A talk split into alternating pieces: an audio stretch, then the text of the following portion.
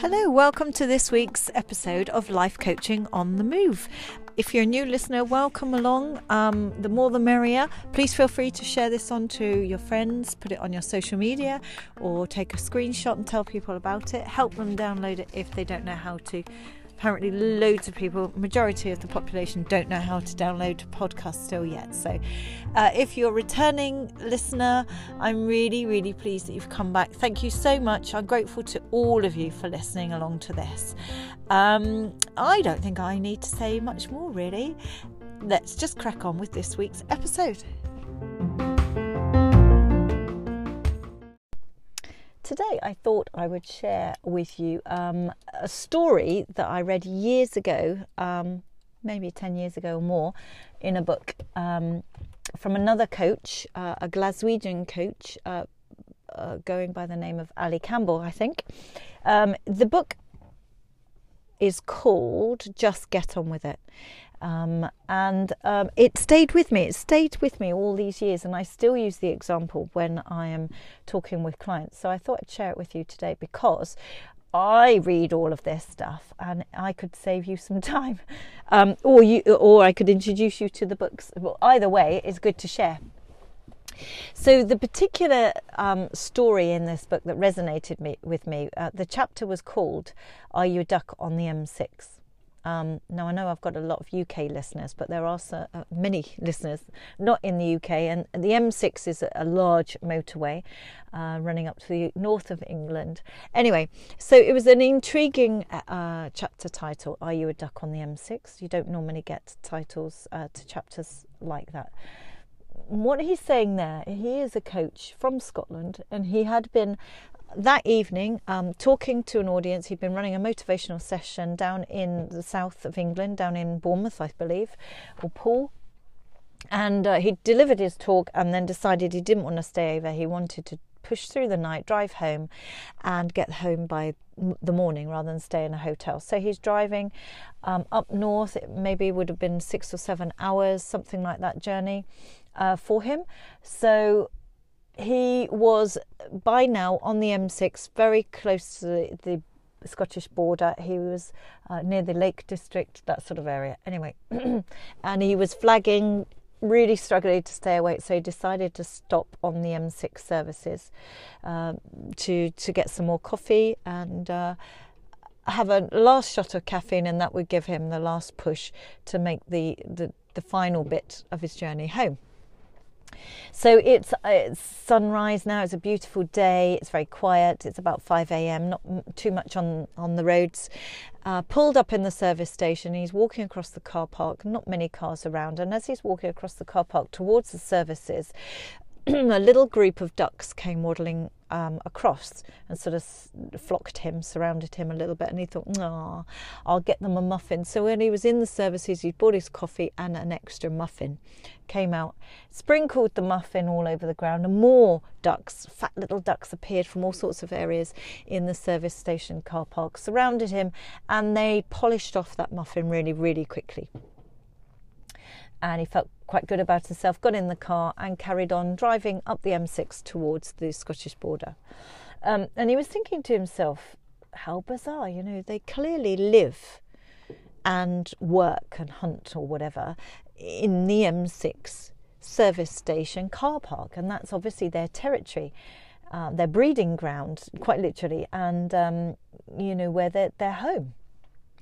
And yet, if they just took flight they are a, a duck's f- flight away from the Lake District. Beautiful, beautiful acres and acres and acres of lakes and water and countryside and just duck's paradise just over that hillside. If they would just take flight and have a look at what's over the hill or over the horizon. And in his chapter there, he draws on the analogy that isn't that true so often as uh, of us humans.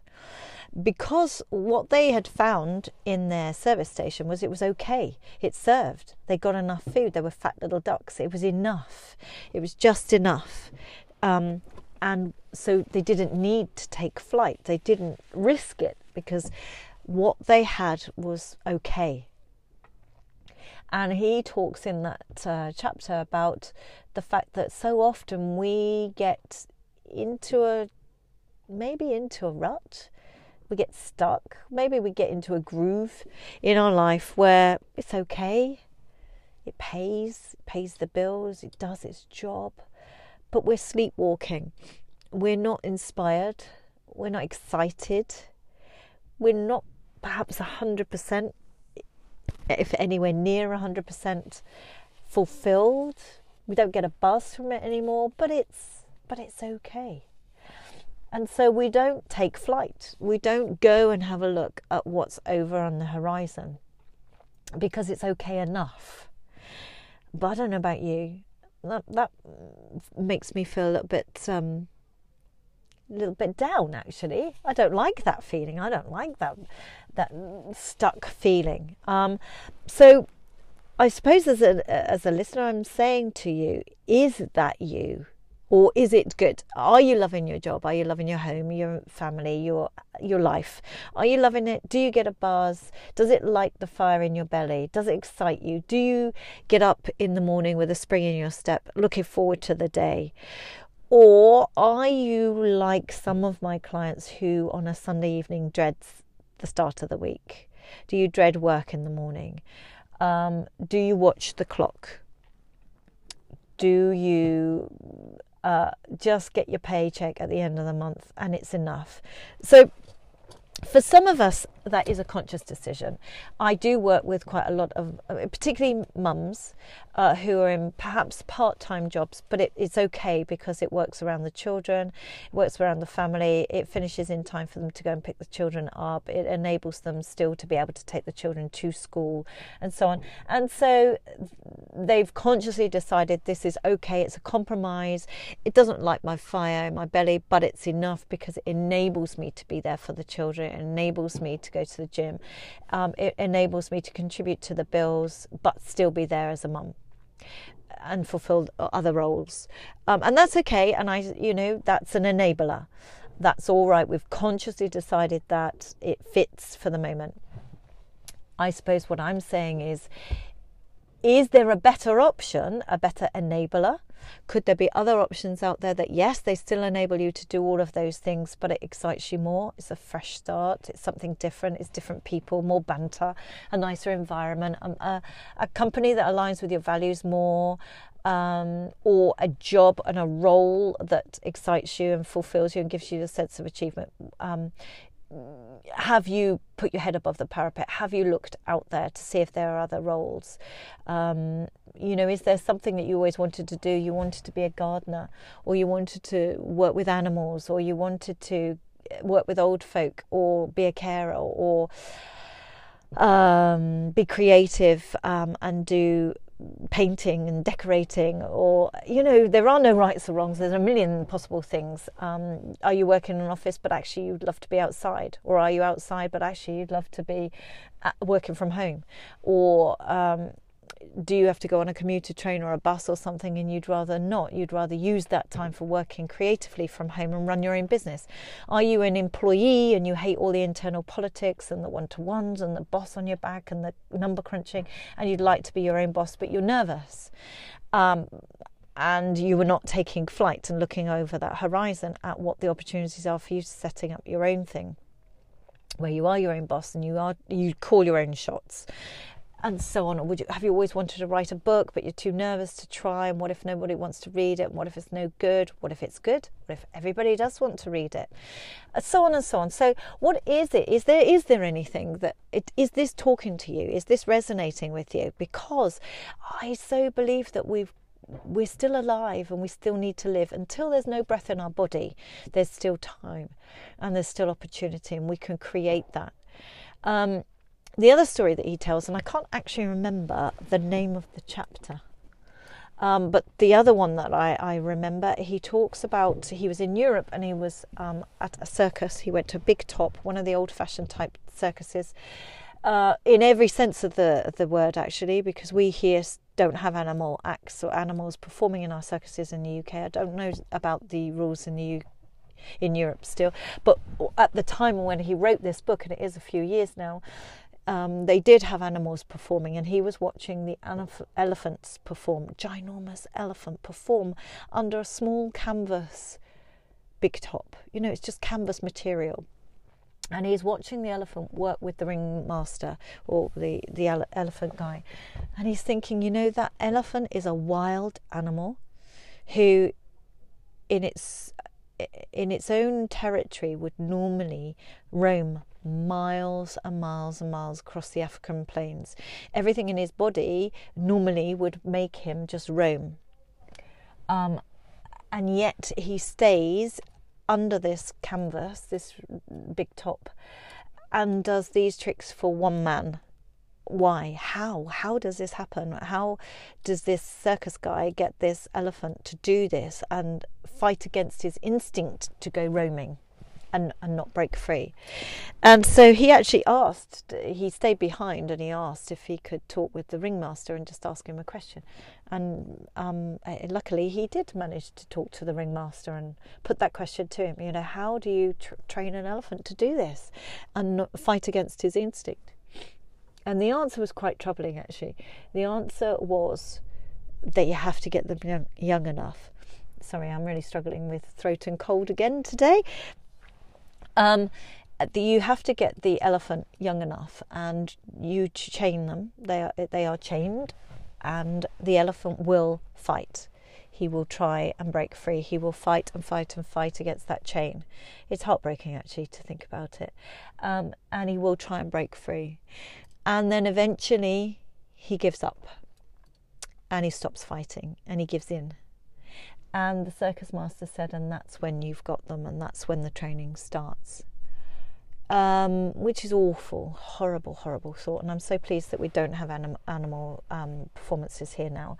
Um, but Ali Campbell, who's writing the book, the coach, says again, that is a similar analogy to us humans. Sometimes we are so stuck in a rut on a job that we've been in for a long, long time, and we've got to stay. I get clients that say, "Yeah, but I've been there for." Um, I don't know anything else, and I'm too old now to move on. And if I stay there just five more years, I get my pension, and uh, you know I've been I've got all my shares in the company. I can't go now, and so I'm going to just put up with it for five more years. But they hate and loathe it. Uh, they dread it, uh, but they're not. They're they're they're that elephant. They've stopped fighting the chains. They've given in now. They've given into it. They're just sleepwalking. They're then that's not living. I just think that there's life is too short, and we may only get one chance at it. Um, and to give in like that and to be that elephant on the chains and give in and just think, well, if I wait five more years, I get my pension. Great. I just that wouldn't fit for me. That just wouldn't just, wouldn't be right for me. Is it right for you? Is does this talk to you? Um, and so I say, okay, let's say you're stuck let's say you can't leave you can't leave you've got 400 children to pay for or something and a massive mortgage and etc and you just can't. You you although i would beg to differ but sometimes there's just no option. Let's say let's let's accept that perhaps there genuinely isn't another option. But there are other things we can do to our life to underpin that aren't there? We can bring other things in so that work isn't so massive and therefore it makes the whole life feel unworthwhile down low depressing unfulfilling unrewarding.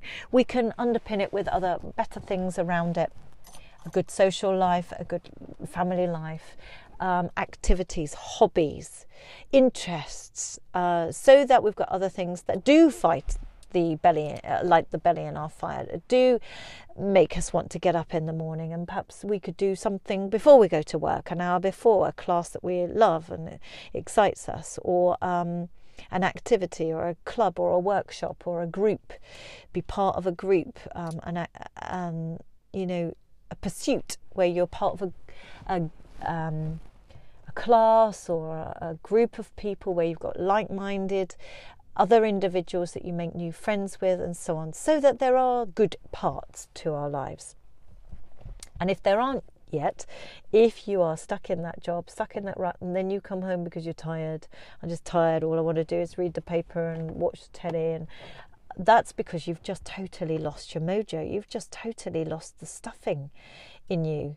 There's nothing. It's empty. Um, but we can do things about that, can't we? We make ourselves get up, get on, get out, get out there and meet people, find things, test the test the waters, um, find an activity that really excites you, that gives you something to look forward to, that gives you something to look forward to the weekend for, or the Thursday night, or the Monday nights. Join a tennis club, or golf club, or an activity or anything, anything, anything. I do passionately believe, as you may have gathered, uh, that we've got to have some good. There's got to be some positives uh, to make the negatives less. Uh, if you shine some light, the more light we shine, the more the darkness goes.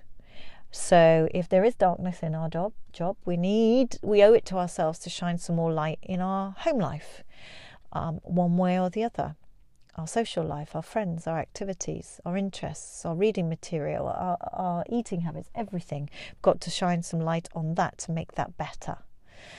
Um, and actually, often we never know quite what an activity is going to bring to us. It's only by trying more things. The more interviews I listen to of people that uh, find their way into a career that when they look back on how they got into it, it was a bizarre route. It was that they just tried to do X, Y, Z. They loved it. That that opened a door, and that opened a door, and that opened a door. It's only by getting out there and living a little bit that doors open for us. They don't open for us if we stay inside. Um, although that's where the doors are, of course. I've just realised what I said there. Um, when I look back on my life, for example, there are there are good and bad times, as there are for all of us. Um, but I wouldn't change any of it because every single one of those events led on to the next event, which led on to the next event, good or bad, which led on to the next event. Um, you know, if I hadn't have gone to that party when I was, I don't know, um, late teens, I didn't want to go to that party. My friend desperately wanted to. I didn't. Uh, but I went reluctantly, and it was ended up being a tiny party. It was a bit of a disaster. It wasn't a great party, I have to say, but I went and I ended up talking to the guy whose party it was. I didn't know him. Ended up talking to him, and those were the days where we used to have proper records albums and LPs and things. And so I sat looking through and realised we had so much in common in terms of our music taste. So we were putting records on and listening to records, sharing shared interests. And one thing led to another, and we ended up being a couple. We ended up seeing each other and becoming an item. And then I ended up getting married very young, very foolishly, but I ended up we we got married, um, and we were so young. And in hindsight, it was foolish. We've been told it was foolish by our parents who were not happy about it. But you have to make your own mistakes. So I got naively married very young, and of course it was too young for both of us, and it didn't work out. And we end, ended up divorcing after a few years. Um, it was hard divorce. It was a, a really tough time you know, it, it, was heartbreaking. I didn't see it, I didn't think it was going wrong. For me, it was still going really, really well. What I didn't know was that he had uh, met somebody else and he was by now seeing somebody else because he was very young and I was the only girl that had ever been in his life. And when I ultimately found out about this other person, by now she was expecting his baby which was very, very hard for me because that, of course, was what I had hoped for. We were married. I thought that was going to be me. and so these these rock your world. That that was a tough, tough time. I thought we were going to grow old together, naively. Of course, that's what I thought, or I wouldn't have entered into marriage. Thought my future was planned out. Thought I knew who I was going to grow old with. Um, thought I knew what was going to happen this time next week, this time next month, this time next year, with whom. And suddenly, I discover all of this, and your world is turned upside down. There's no other phrase for it. But your world is rocked. And of course, that's hard. It's, it's not easy to go through that. Um, but you do, you go through it, you, you have a tough time, and you have to rebuild your life. And part of me rebuilding my life was the decision that I would go to evening classes to study something, anything. It didn't matter at that time what it was going to be. I wanted to go to an evening class to make friends with new people who didn't know us as a couple. I knew I needed some new friends. I knew I needed to get out and have a new social life. That was part of the healing process. That was part of the bouncing back. I need to get out there. I need to rebuild my life. so I signed up for an evening class, and uh, when I signed up, I actually said to the lecturer, "I don't, I don't want to do the exam. I'm not clever enough to do an exam." That there we are. That was the low, so sorry, the low confidence and self-esteem that I had when I was young. Proof that you can build it up. And I said, I won't be doing the exam. I just want to come along and learn um, a little bit about psychology because I think it'll help me get through this and it'll be interesting and I'll make new friends. That was the purpose he nodded wisely, knowing that he was going to put me in for the exam and that I would do well. He had every faith in his teaching ability, and so he should, because he was a superb lecturer, the best that I've ever had. And he got us all through the exams, and we all did phenomenally well. I never thought I was capable of that. Ever, ever, ever thought I was capable of that. I'd done not very well at school, uh, particularly, I wasn't particularly interested. I wasn't a great student at school, but I was older and wiser now, and I had a great lecturer. He inspired us all, and we all got A level psychology. And as a group, we made so many friends, so, so good, a great little group that we decided we'd enroll the next year for another uh, A level together. So we signed up for sociology. And again, we stuck together. So, from the divorce and the heartache and the hurt and the uh, terrible situation of having to sell the home, split everything up, um, go through all the divorce, go through all of that, uh, rebuild a life and um, split the dogs. We had two dogs. I had one, he had one. I had to say goodbye to one, so on and so on. Watch him become a father with somebody else in the same hometown. All of that. From that came some great, great friendships and an A level, and then another A level. I now had two A levels. Never thought that was possible for me. Never ever thought I would do that. And then realized I could do something with this. I could actually maybe I could go to university. I had never thought I could go to university. I'd never thought I was bright enough. No one had ever said I was capable of it. The teachers had never suggested it. And I was the first in our family that went to university. I did. I gave up my then flat, my car, my job. I was doing well in a job. I had a good job. I gave it all up and went to university as a slightly mature student and um, did a degree in psychology, which of course then got me into pharmaceutical sales. I did well in sales and became a trainer with my psychology degree and my, my sales. Um, became a training manager, progressed, um, did well, uh, was with my now husband, and we decided to have a family. So I gave that uh, that career up because of too much traveling abroad, and decided to set up my own company. Um, did some more coaching training, became a coach, diploma, neurolinguistic programmer, built built upon all of the qualifications that I already had with the training and the uh, psychology. I added to it, added, added to it, and added to it. Studied whilst my little one was asleep, the baby was asleep, and built up a small practice. So it's only by looking back that you realize how every event led to the next event is only by getting out there and living a little bit and not sitting in and uh, dwelling too much. Of course, you have to do that for a while, but you have to get out there and brush your knees. It's not. It's not the falling down that defines you, it's how often you get back up and how quickly you get back up um, and knowing that each thing, even though you don't know what it's going to bring in your life, I didn't know the A level psychology course was going to bring anything more than just one friend. Brought lots of friends, a lifelong friend. One friend is still my friend now, years later, still great mates, great, great, dear friends, um, and a degree, and a career, and my own business. All of that led on from that one party. If I hadn't gone to that party, I wouldn't have met him. If I hadn't met him, I wouldn't have got married. If I hadn't got married, I wouldn't have done the got divorced. If I hadn't got divorced, I wouldn't have done the I'd have done other things. And who knows what my life would be now. So resilience is bouncing back. It's brushing your knees off and getting back. It's giving things a go. If you're stuck in a rut and you haven't got fire in your belly, it's getting out there and shining some light on other areas that are in your control, bringing new activities and trying. It's taking flight. It's not being that duck on the M6. It's taking flight and seeing if there is the Lake District over the hill seeing if there is anything nicer, better, more fulfilling, more rewarding, um, just seeing what's out there. It's not giving up and fighting those chains and being stuck in a rut. It's keeping your head above the parapet and keeping an eye open, keeping an open mind for all the possible things and saying yes. If I hadn't said yes to that party, what, what would have what would my life be now? I certainly wouldn't be here doing this. It might have been better. I don't. I don't think so. I genuinely don't think so.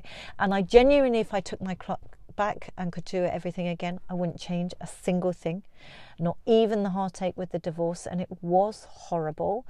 Um, it made me who I am. It's made me more compassionate and um, more empathetic to all my clients because I've been through that and other difficult times in my life. It makes us who we are. It makes us able to understand other people's pain and suffering.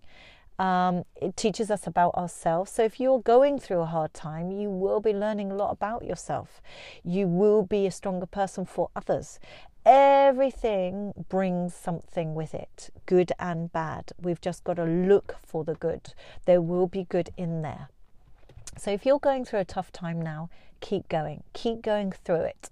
You will come out the other side and you will come out stronger and wiser, and your life will be richer as a result. It may not feel it right now, but it genuinely will.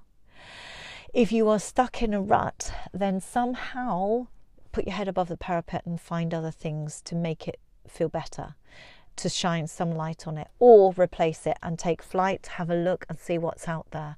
Keep an open mind um, and don't be that duck on the M6 or that little elephant, that young elephant that grows into a, a bigger elephant that shouldn't be in that environment. It should be wild and doing what it's best at, what it was put on this earth for. Um, so live the life that you were put on this earth for, because um, we owe it to ourselves. No one's going to do it for us. We have to do it for ourselves. We have to make that happen for ourselves, and it's only us that can do that. It's only us that can say yes. Yes, my friend invited me to the party, but I had to say yes and get my butt out there and go go to that party and see the opportunities and take risks. So go for it. This week, as a key learning from today, get out there, have a look, take flight, open up your mind, look around you and notice what's around there, good and bad. Don't fight the bad. The, it, we, we need some of that in our lives too, and it will happen, it is inevitable. You'll get through it, you can get through it. If you are struggling, with any of this, if you're a mum that wants a different role, or if you're in a job that wants a diff, you want to take flight and take some risks and you want some support, or you're going through a tough time and you want some support, or whatever, for whatever reason, if you feel coaching could help you and that I've been talking to you, then pick up the phone or Google www. Dot, sorry, milestone-coaching.co.uk and click on contact me or um, whatever boxes are there or the email box or whatever and drop me a line and we can put some one-to-one coaching in the diary where we can tailor it specifically for the issues you're struggling with.